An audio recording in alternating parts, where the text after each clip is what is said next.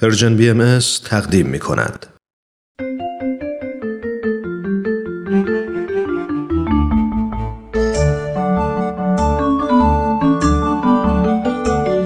کودکان منادیان صلح.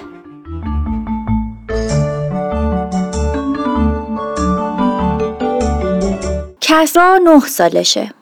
پسر مهربون و خوش صحبتیه همیشه در جمعها مورد پذیرش همسالان و تشویق بزرگترها بوده و این امر اون رو تبدیل به یک پسر دوست داشتنی و خواستنی کرده. من هم همیشه از اینکه الگوی تربیتیم مورد تایید دیگرانه به خودم افتخار می کردم. بعد از چندین بار هماهنگی بالاخره وقتی دست داد تا با فامیل دور هم جمع بشیم. خانواده پدری همسرم خیلی پر بچه هستند و اجتماع تعداد زیادی از بچه های همسال باعث میشه که تو دور همیا خیلی بهشون خوش بگذره. این بار پدر جاریم آقای احمدی هم به سفر اومده و همراهشون بود. تقریبا دو سالی میشه که ندیده بودیمش. توی این مدت در اثر بیماری و کهولت سن خیلی تغییر کرده بود. به راحتی نمی‌تونست راه بره. تعادل نداشت. فکش مدام حرکت داشت و هر از چندی جاریم با دستمال گوشه لبهاش رو که از آب دهنش خیس شده بود تمیز می‌کرد. نزدیکای شام بود.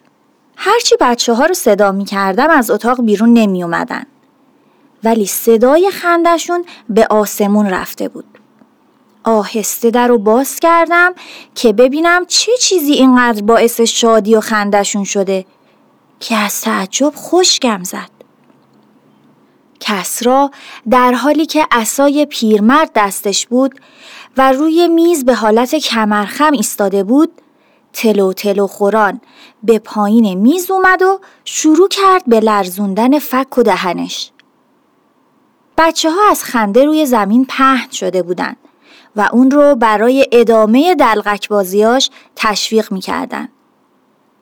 با صدای بلند گفتم شام حاضره و با چشمای دریده و غضب‌آلود خیره شدم تو چشمای کسرا. کمرش صاف شد و سر جاش خشکش زد. همه بچه ها به طرف پذیرایی سرازیر شدند. الا کسرا. تقریبا مشغول خوردن بودیم که اومد و آروم یه گوشه نشست.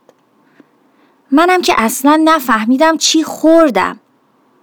فقط خدا رو شکر می کردم که جای من فرد دیگهی برای شام صداشون نکرده بود. تو راه برگشت به خونه بهش گفتم کسرا یادت قبلنا که می‌رفتیم گرگان خونه آقای احمدی چقدر بهت محبت می‌کرد؟ یادت تو رو میذاش روی دوشش و کمکت می‌کرد تا از درختای حیات نارنگی بکنی؟ سکوت کرده بود و حرفی نمی‌زد.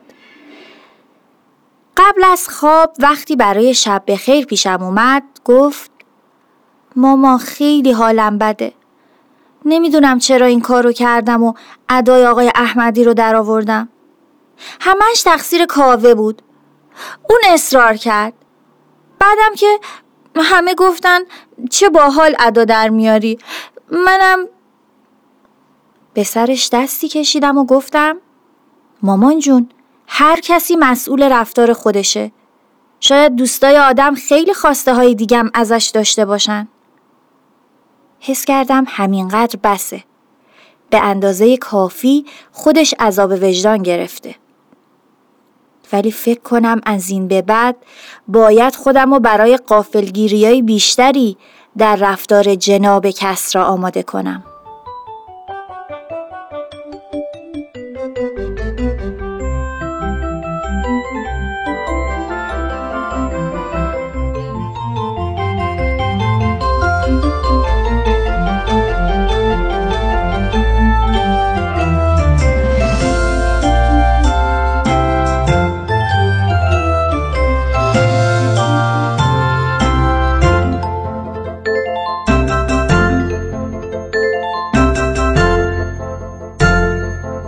روانشناسان در تحقیقات خودشون نشون دادند که رشد اخلاق مراحلی داره و این مراحل جهانی و در همه جای عالم یکسان هست.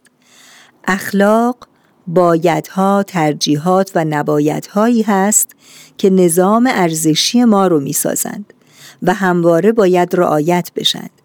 بر طبق نظر روانشناسان کودکان از هفت تا دوازده سالگی در مرحله پسر خوب دختر خوب قرار دارند. از نظر اونها رفتار خوب رفتاریه که باعث کمک به دیگران و خوشحالی اونها بشه و مورد تحسین قرار بگیره. والدین تصوراتی آرمانی دارند از اینکه می‌خوان فرزندشون رو چطور تربیت کنند که ارزشهای اخلاقی و معیارهای رفتاری و آگاهیهای لازم برای زندگی در این جهان پرآشوب و چالش برانگیز رو کسب کنه. ولی معمولا در این دوران کودکان رفتارهایی از خودشون بروز میدن که با اونچه که والدین انتظار دارند مطابقت نداره. این کج رفتاری ها علل گوناگونی دارند.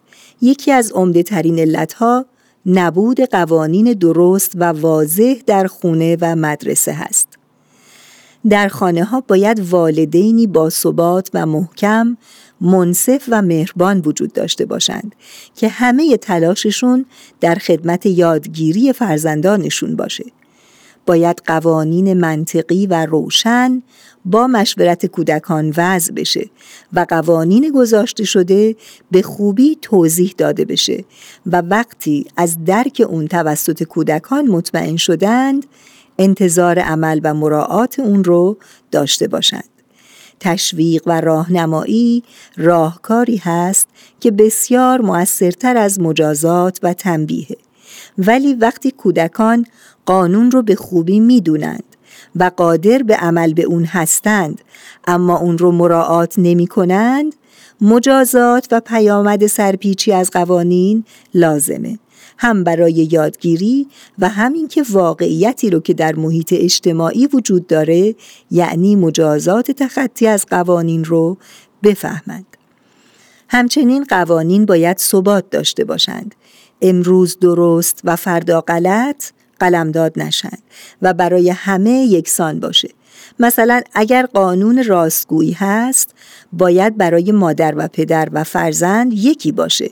نه اینکه اگر مادر یا پدر دروغ بگن اشکالی نداره ولی فرزند باید تنبیه و مجازات بشه. دلیل دیگر ضعف اخلاق در این سن ممکنه تأثیر رفتار گروه همسالان باشه. تمایل کودکان به اینکه مورد تأیید و تحسین گروه همسالانشون باشند ممکنه باعث پذیرش رفتارهای غلط اونها بشه. در سالهای پایانی این دوره سنی وجدان اخلاقی شکل می‌گیره و تا سالیان بعد به رشدش ادامه میده. کودکان اصول اخلاقی رو بر حسب نظام اعتقادی خودشون میپذیرند و درونی می‌کنند و اون رو به عنوان راهنمایی برای تشخیص خوب و بد به کار می‌گیرند.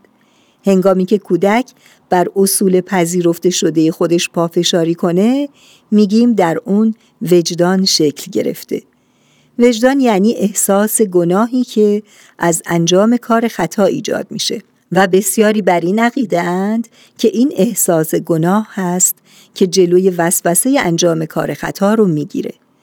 و کودک متوجه میشه که رفتارش با یک ارزش اخلاقی در تضاد هست و در نتیجه ممکنه که بدون تذکر و راهنمایی دیگران در اصلاح رفتار غلط خودش تلاش کنه. احساس گناه تا زمانی که استراباور نباشه و یا کودک رو دچار احساس حقارت نکنه در اصلاح رفتار تأثیر اساسی داره. در حقیقت کودکی که اصول اخلاقی به خوبی در اون درونی شده باشه اطاعت نکردن از این اصول به ذهنش هم نمی‌رسه و به همین دلیل کمتر گرفتار وسوسه و یا نگرانی از احساس گناه میشه.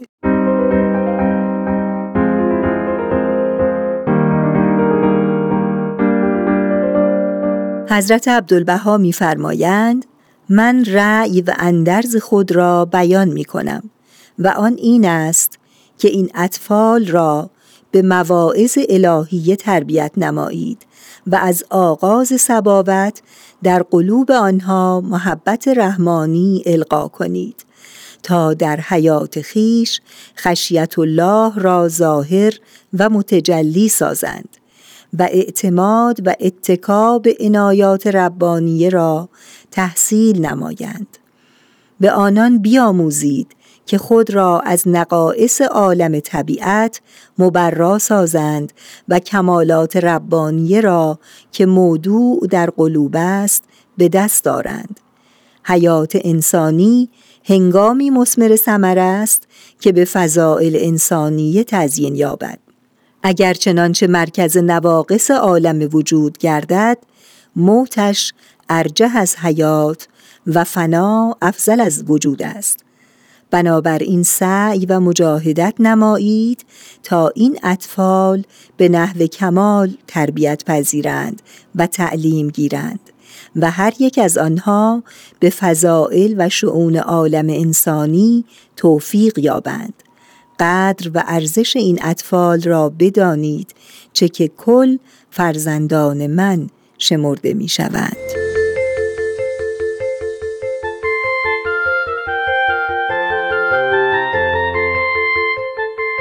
دوستان و همراهان عزیز کتابی که امروز به حضورتون معرفی میشه کتابی با عنوان کلیدهای پرورش هوش اخلاقی در کودکان و نوجوانان. این کتاب به قلم دکتر میشل بوربا و با ترجمه فرناز فرود در انتشارات صابرین به نشر رسیده. نویسنده در این کتاب به هفت فضیلت اساسی اشاره می‌کنه که پایه های اخلاقیات و انسانیت هستند و عبارتند از همدلی، وجدان، خیشتنداری، احترام، مهربانی، بردباری و انصاف. او نقش خانواده را در پرورش فرزندان به این اساس مهم می و معتقد است که اولین الگوی کودکان والدین هستند.